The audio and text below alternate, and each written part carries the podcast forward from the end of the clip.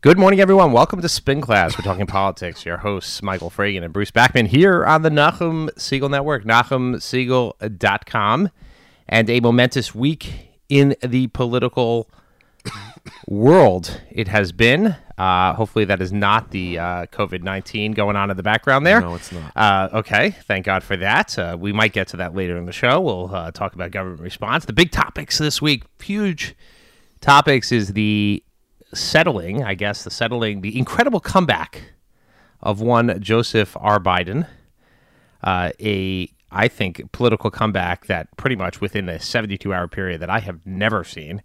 Um, and the politics may have never seen. The other one, obviously, is the continued political endurance of Bibi Netanyahu and uh, the right in Israel. Um, and uh, the Likud party once again becoming in a third election within a year uh, is becoming uh, once again leading with uh, the the right is once again leading, although we might be headed for a fourth election. And then, of course, we got other stories like uh, coronavirus and uh, Senator Schumer attacking Supreme Court justices by name and all kinds of other political fanfare. Um, you know, the now the big question out there uh, politi- uh, in the presidential race is where does Elizabeth Warren go? Does she drop out? Does she endorse Joe Biden or does she endorse Bernie Sanders, uh, who she doesn't seem to like very much? Um, but, oh, and of course, obviously the big AIPAC conference in DC.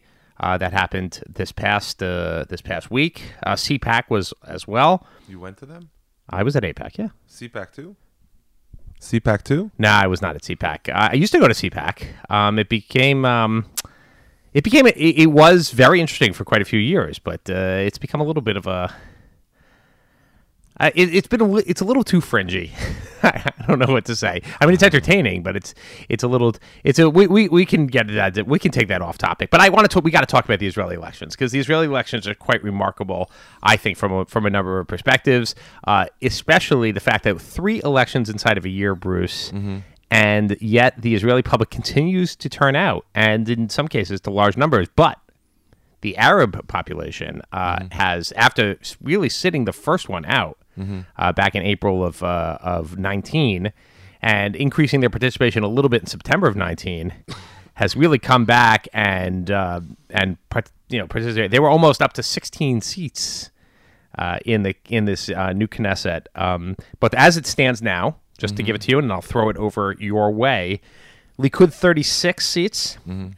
Kachol Lavan 33, the Joint List 15, mm-hmm. Shas 9, Lieberman 7, Labor, Gesher, Meretz 7. That's the Israeli left. Seven seats. I mean, incredible. to Think about that. Labor used to actually have an absolute majority of the Knesset.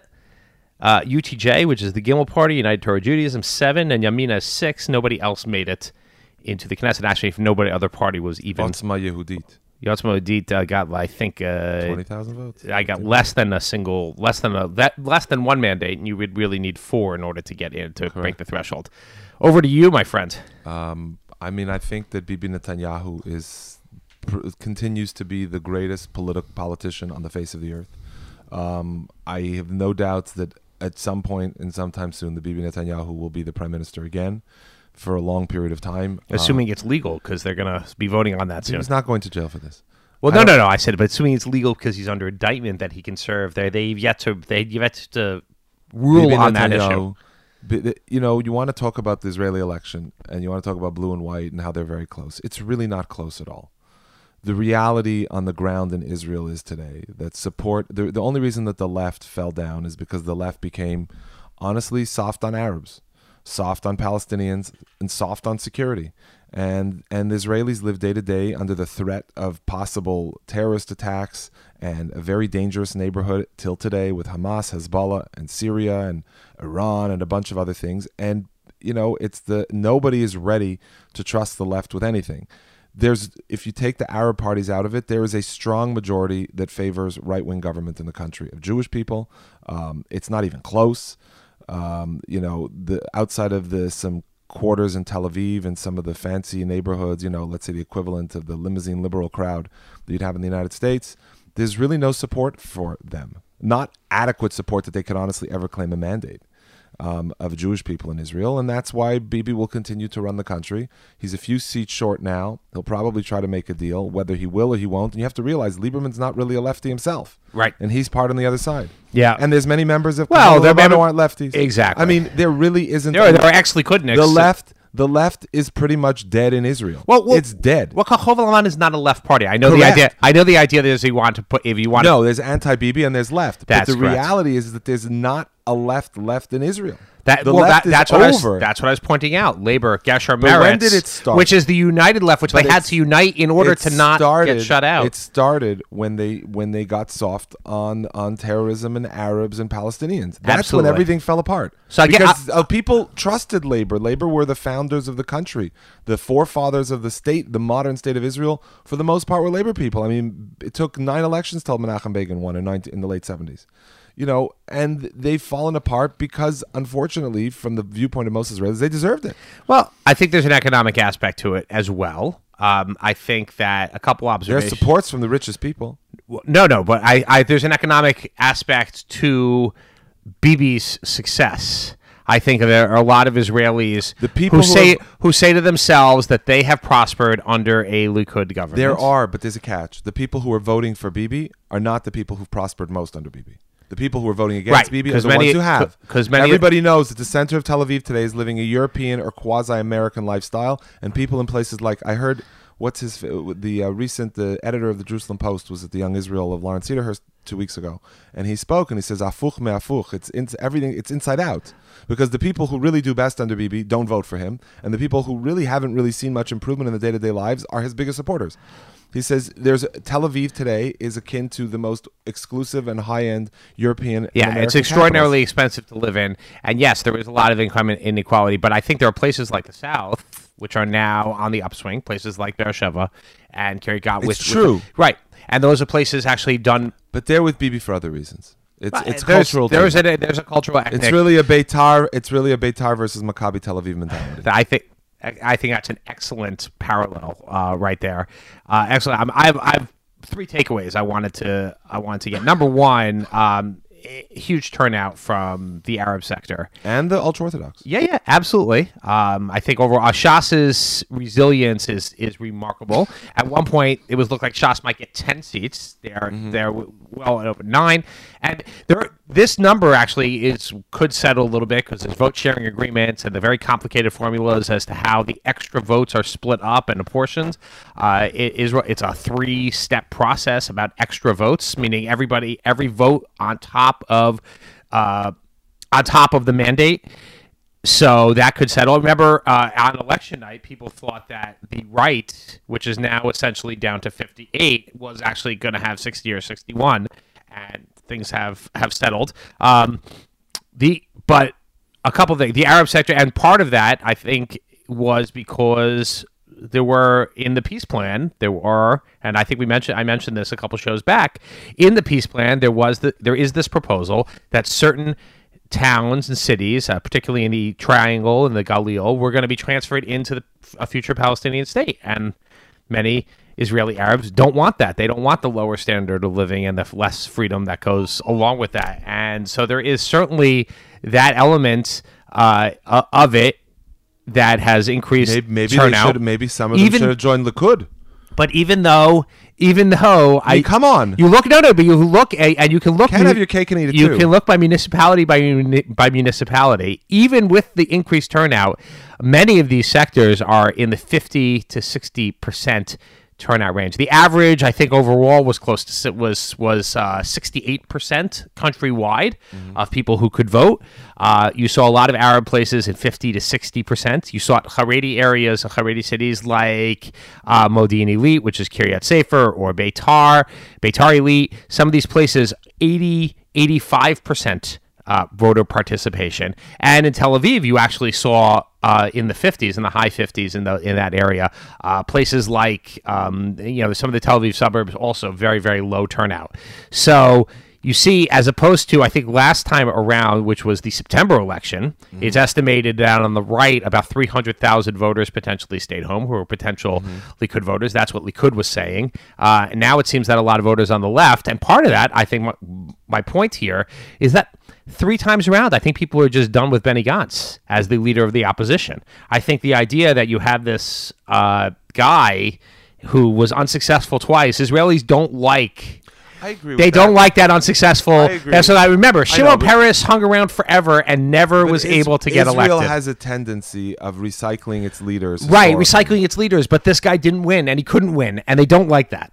They want a guy. Well, I mean, he would argue that they want a guy who's a winner. I mean, the truth of the matter is, is that they can have this election twenty times, unless if they want to have Arabs in the government, an Arab government, they're never going to make the. The majority. worst thing there's ha- no votes for The this. worst thing that happened to Gantz. There's never been something so absurd in my life. There really is no support for this. the worst thing that happened to Benny Gantz was the first election back in April. You, we all remember Mm-hmm. that they announced him as the winner. All the newspapers is the Dewey Truman moment. Mm-hmm. All the newspapers had him as the winner. Everybody went to sleep thinking Benny Gantz was going to be the new prime minister, and then all of a sudden, the exit polls were all wrong. Every, everybody did it based exit on the polls exit. have been better. Everybody did it based on the exit polls, and in the morning, everybody woke up, and guess what? The uh, Gantz was no longer on top, and I think that has just tarnished him going forward. Well, Plus, the pro- fact he's running in a party that is a three-headed or four-headed monster, which is which really has seems to have no no- no, But agenda come to terms with, other with- than they're with not the real point of these elections. And th- th- I keep on saying this again, but it's important to realize there is no support, real support, for the left in Israel. The left is dead. That Benny Gantz, who quasi represents something leftist, is can't even must. They're dead. It's dead in Israel. And Meretz and Labor oh, and Gesher all together, they're getting seven seats. It's over. Bibi Netanyahu, whether he remains prime minister in perpetuity or he doesn't, he's essentially won the day. He's transformed Israeli politics. You cannot run for office today and not guarantee and promise people the security. You know, it was very interesting that that that Bibi obviously had to sign off on Benny Gantz coming to the White House last month. It's a sign that listen, Bi- it was a great because if he, if he doesn't let him go, he looks petty. And if he does let him go, but he's but long range, he's acknowledging that this is the future of Israeli politics. The Trump way is the way, and the Amer- and he's trying to show that both political parties support it, and it was ingenious. So Meretz and Gesher, they're done. Israelis are never going to settle for less than the than the Trump peace plan. It's over, at least not in this period of time. Um, but in the future, looking out, we'll see if there's going to be another election. I have a feeling that Bibi may be able to find a way and muster together a government.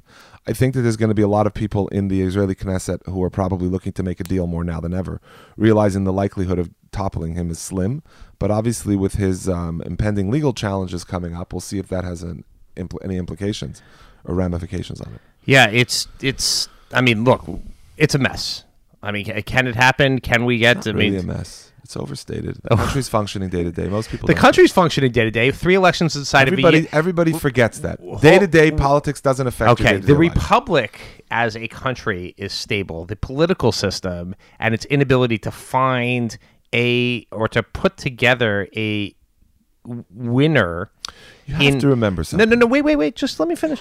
Its inability to get a winner together that the country that can essentially move an agenda forward for the country. That that is that that is that is problematic. That is the definition of problematic. you have to understand something that that Western democracies. There's two real models that countries go by. There's the English model and there's the American model of governance.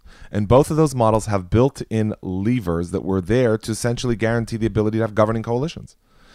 Israel wasn't really done that way to a certain degree. It's not really a parliamentary democracy like in Canada where you have ridings and you could lose the popular vote like Justin Trudeau just did but still become prime minister. Well, it's a very small country, Israel. It's n- it's not about the size of it. It's about that Israel went out of its way to be uber democratic in many things. It would Well, be to mu- represent every factor. if they really want, it would be much better to have a straight election for who the prime minister is and who the president is, and let the assembly be, and then and then legislator be elected as it is, and then let like the United States where you have a checks and balances. Instead, you have this kamikaze style system, which isn't really replicated by anything else in the world, and you get what you get. Well, it used to be even messier because there used to be very few thresholds, so it used to be more parties in there.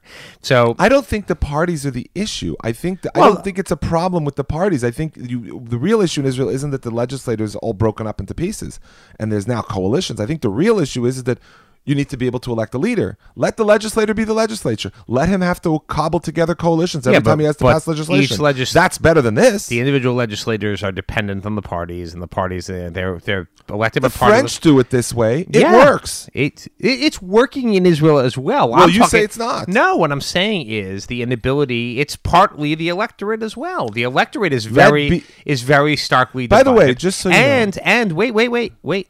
And you have this phenomenon that you don't have in other countries. That you have the 15 votes of the of the Arab sector that are kind of persona non grata. You, nobody will enter with them into coalition um, for justified reasons. But when you take that out and you still need to get to 61, it becomes very difficult. A hundred percent, it's difficult, but you don't have. But at least you know who the head of state is. Right. Well, you, you should. The the truth is, it's the problem of not being willing to go into a unity government that that forces the forces this. Bibi and Gantz are not stopping unity government. It's Lapid and Shas and UTJ that don't allow the government. And, and, and Well, in and theory, you don't need Shas and UTJ and Lieberman if you have if you put Kachol Lavan and Likud together. So it's every it's everybody stopping it. But look, can we be headed for fourth elections? I mean, it certainly seems that way. will I mean, form a government. Lieberman basically stated that he's going to support uh, a law which is in the Knesset, which seems to have a very good chance of of, of Uh-huh. passing. That will restrict anybody under indictment from becoming the prime minister. It's amazing that someone like him, as crooked and as filthy as anybody's That's- passing such a law. I was- I mean, in most countries, he'd be behind bars. I was essentially uh, well, it's a very, a very, very strong for good reason. a very very strong point on that on that matter. Victor Lieberman? Come so we, so we will we will see what happens. We got to pivot. That's now. like that's like hiring the, the We gotta- to watch the bank. we got to pivot to Super Tuesday now. We're we're halfway done. This is Spin Class here on the Nachum Segal Network. Michael Fragin, Bruce Backman, and uh, back back to this side of the pond. Uh, the incredible. I mean, you have to give him credit, uh, Bruce, and the the circumstances. Even though uh, he might not be our preferred uh, our preferred candidate for president, Joe Biden left for dead, roadkill essentially was- a week ago. I wanna he say was he was ale, he was gone. something. And wait, and one man, one man, Jim Clyburn. I mean, i incredible. I talked about it last week. You, you you had the week off. Jim Clyburn basically took this guy and gave him a blowout victory in South Carolina. I know we, we talk endorsements; they're really not worth that much. This one was clearly worth something. And then on top of that, with no money, no advertising, um, it wasn't a sweep of Super Tuesday, but it was a very, very convincing victory. No, And- it was. But you have to remember something, and people have to take this step back. And I wasn't on the show last week, but I was on the phone with friends of mine, and I kept on watching the polls in South Carolina. And I just made this argument, which I think a lot of people in the media, I think people genuinely thought that Bernie Sanders was going to either come very close to Biden or was going to win South Carolina, because there was some polling at some point that showed that there was movement. And then Well, I noticed, Tom Steyer I noticed. Tom Steyer Jim- was supposed to be- Jim Clyburn. Forget after the debate. That that debate, everybody talks about Jim Clyburn. I'm going to throw something else out there. Joe Biden had his best debate he's had since running for president that last Tuesday night. Yeah, because all the fire went to, Michael It Bloomberg. wasn't just that. Joe Biden had a few And Bernie moments Sanders. there. He had a few, I I mean, lack of a better word, he had some Reagan esque moments where he was firm, seemed committed, seemed like he was in control. And I think it reassured a South Carolina African American population base That he- after Jim Clyburn's endorsement that he was okay still to vote. Yeah, for. that he could be the guy. He wasn't senile Agreed. that night. Agreed. And and I think that everybody took the second look. Everybody's in South Carolina was always going to vote for Biden. And I noticed the next morning, and I said to people, whoever was listening, that if Biden wins big on on Saturday night, big, he can't just win by a hair. If he wins big on Saturday night, it's going to change everything. Obviously, it's going to change everything because he's going right into Super Tuesday, and you'll start seeing movement to other places. Now, did I think that there would be the movement that Bernie Sanders was going to lose Texas? No. Did I think Bernie Sanders was going to lose Massachusetts? No. Did I think he was going to lose Maine? No. I thought it would be a lot closer. I thought Biden would have pulled, you know, he would have won enough votes. Right, you would have to thought- make to, to make it a race. I never thought that we'd be sitting this morning and saying that it's game over. But you also have to remember, Buttigieg gets out. That has an impact. Sure. Klobuchar essentially hands him Minnesota. Elizabeth Warren is just being Elizabeth Warren, and she's not leaving in in Massachusetts, which essentially denies Bernie Sanders wins in Massachusetts, Maine, and and those states. And then you come to the thing, and Biden, it was a perfect storm for him. The problem Biden has, and it's a real problem, and I don't like using this term because I love my grandparents. He has a geezer problem. I'm calling it the geezer problem. Bernie Sanders doesn't have a geezer no, problem. Bernie Sanders, when he's on the stump, is not sluggish. He's not slow. He's fast. He's Trump. He's almost like Trump. He defies his age in some respects. No, Trump has a lot of energy for somebody his age. I agreed. Joe Biden, that flub the other night where he mistook his wife for his sister, that's not going to be the last time. And it's going to. Well, he wasn't looking at them. Granted, It's I mean, not about that. He had just. I saw the whole video. He just walked onto the stage. They never moved. I. It's yeah. Look, I I watched it too. It's not that. it it's did- a speech he gave in South Carolina last week where he asked for everybody's vote for the Senate. I know. Okay. It's a speech where he talked about hundreds of millions more people dying but of he, diseases. he's always been happened. gaffe prone. He's been gaffe prone. He was It's gaffe, not he about was, that. He was Joe Biden. Joe Biden was gaffe prone thirty years ago, thirty plus years ago when he ran for the first time for president in 1988. So I think Joe Biden, I think that there are Democrats quietly in many circles who really are complacent on the fact that they don't think they can beat Trump right now and they're scared about down ballot losses.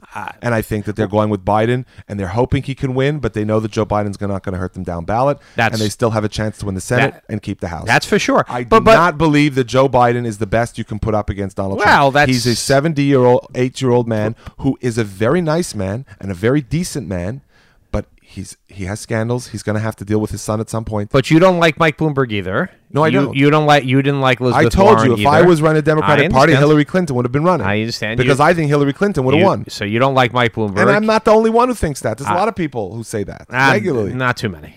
Uh, James Carville was Okay, I- James Carville worked for her. It's not about that. he was being paid to say that. if you watch Hillary on television now, the Hillary you're seeing on Let's- TV now, that was just on the yeah, late, one of the late shows because this week. she's not overprogrammed, because she's not Correct. speechified. But Hillary Clinton 3.0 may have been enough to win. Bruce, she, she didn't really lose last time. she had her moment. It's it's over. It's over. The dream is over. he hasn't You're- had his moment. He's you're been in office since you're not- 1976. You're not. It's over for the Clintons. It's. I it's, think it's. I think it's, Joe. it's done. I think Democrats. I think Democrats are going to have a Biden issue. let's talk about the shortcomings of Bernie Sanders, which actually I think I don't are- think Bernie Sanders I- is cooked yet. I think the well, I'm just going to talk about the shortcomings for a second because when we're talking about you know Bernie Sanders' message and and this whole I think this whole Bernie Sanders presumptive nominee was incredibly overhyped. Obviously, that led to the consolidation around Joe Biden, everybody dropping out, and every in order to beef up the moderate wing. But the whole Bernie Sanders thing, I mean, he, it's not like he was winning with blowout victories. He was winning thirty percent. no, Nevada was a blowout. And That's not true. Uh, Nevada's a caucus. It's a a very blowout. okay. It's a very a very different type of thing. It's a It's a it's a it's a it's a state that Hillary Clinton it's won a- in 2016. It's a, it's a caucus, but but Bernie Sanders, um, you know, had the turn talked about him bringing all these new voters in, and the turnout will be up, and he would bring turnout up. Now, in the states that he won, the turnout was not up; it was actually down. But but the Super Tuesday states, you take North Carolina and Virginia. Okay, that turn those places the turnout well actually was up. If you look in Virginia, 1.3 million people voted. Okay, se- eh, versus 780,000 voting in 2016. Half of them work for the government. Okay, in Texas, 2.1 million voted. Uh-huh. Okay, that's up from 1.4 million votes four years ago. And in both of those states, it didn't go to Sanders; it went to Biden. Okay, so Bernie was the one who say I can bring out more voters. He's not the one bringing out more voters. It's actually Biden. Okay, the, Sanders. Wait, wait, wait. Just wait for wait for the stats. Wait for the stats. Okay he that in 2016 he won 33% remember this is in a two-way race 33% in texas and this year he only got thir- um uh and th- and 30% okay he got less a lot more votes a lot more votes 800000 more votes in texas. He got three percentage points less. Okay in virginia he got 12 percentage points less and it was almost double the amount of votes. So Bernie Sanders actually is not attracting the votes that he says he is. So if you're a Democrat and you're looking at Bernie Sanders and you're saying, well, you know, I should he he should be the savior of the Democratic an- Party. One It's it's not There's another It's, issue. that- I'm saying, but I'm just saying the theory. There are a lot of issues. It- it- I'm not I'm not baking No, everything that's into one thing. definitely a big okay? deal. But, I want to come to different points. But the numbers, the numbers themselves, do not bear out the theory that the progressives Bernie- and the left have. One second. Bernie Sanders made a mistake. Bernie Sanders made Bernie Sanders made a very big mistake, and it wasn't just about the higher turnouts and Joe Biden. It's a separate issue. After Bernie Sanders won in Nevada, he went out of his way to run against the establishment of Democrats. right, Fidel Castro. It's not Fidel Castro. Let, let me be. was- I'm going to be the front runner, and no, I'm no, going to no, no, embrace no, no, no. communism. You can't win a primary running against the establishment leadership of the party. Why? You- Donald Trump did it. He didn't do it like that. what did he Donald do? Trump walked the line. Donald Trump had institutional support from prominent people who were not considered fringe elements in the Republican Party. Only Je- Jeff Sessions was the It wasn't just Jeff Sessions. It was Rudy Giuliani. It was Chris not- Christie. Not, not yet. It Chris was Christie, others. Chris Christie endorsed him well into the No, after Chris. Christie dropped out after New Hampshire. That's when he endorsed him It right it- away. That was into right. That was into the But primary you, season. you had establishment people getting behind Bernie Sanders. Bernie Sanders wins essentially three states, and the establishment is not coming around him. So instead of trying to bring the establishment, which by the way he's trying to do now, if you haven't noticed, I did it. I saw the Obama ad. Instead, he overplay. He over. He overestimated his gamble.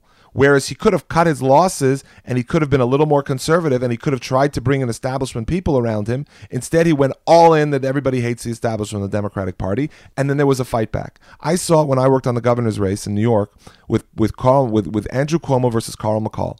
Everybody in our smart people said that Cuomo's got it. Cuomo's got it. He's fighting the establishment, the old corruption in Albany. He's coming. He's going to fix it. And I remember saying, you can't. I mean, not me, just other people said, but wait a second. Carl McCall has all the institutional support.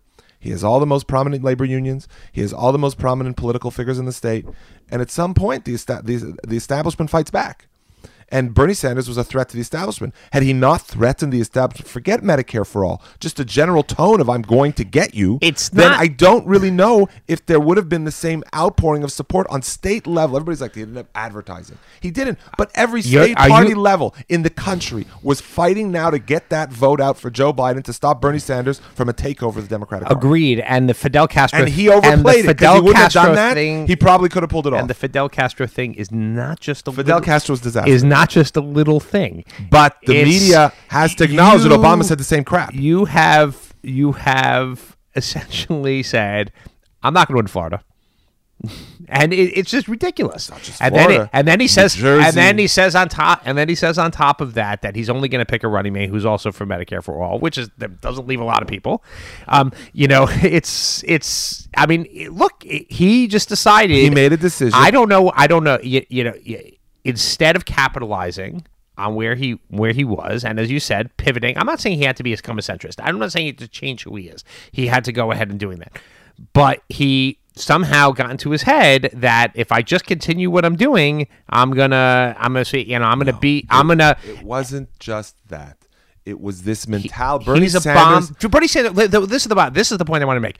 Bernie Sanders is not a member of the Democratic Party. Correct. He has been a bomb thrower his entire career, and he was not about to change He's that for trying to take over a house, and while he's taking it over, he's trying to burn it down. So at some point, the people in the house are like, "Hey, wait a second, we don't want you." Now, if he had come to the house and not tried to burn it down and take it over, I have a feeling he'd be the nominee. I- but he made the decision that he did not want to consolidate support of the establishment of the party because it hurted his right. brand. He wants to do it his way. because he has too many people who are think tank esque but lefties. it's but it's amazing. It's amazing how much it turned around within 48 hours. Uh, not that amazing. It, it, well, it's amazing, but it's not that surprising. It's amazing. It's In amazing. retrospect, it's not that surprising. 30 seconds or less, Bruce, as we close. What? Mike Bloomberg's campaign.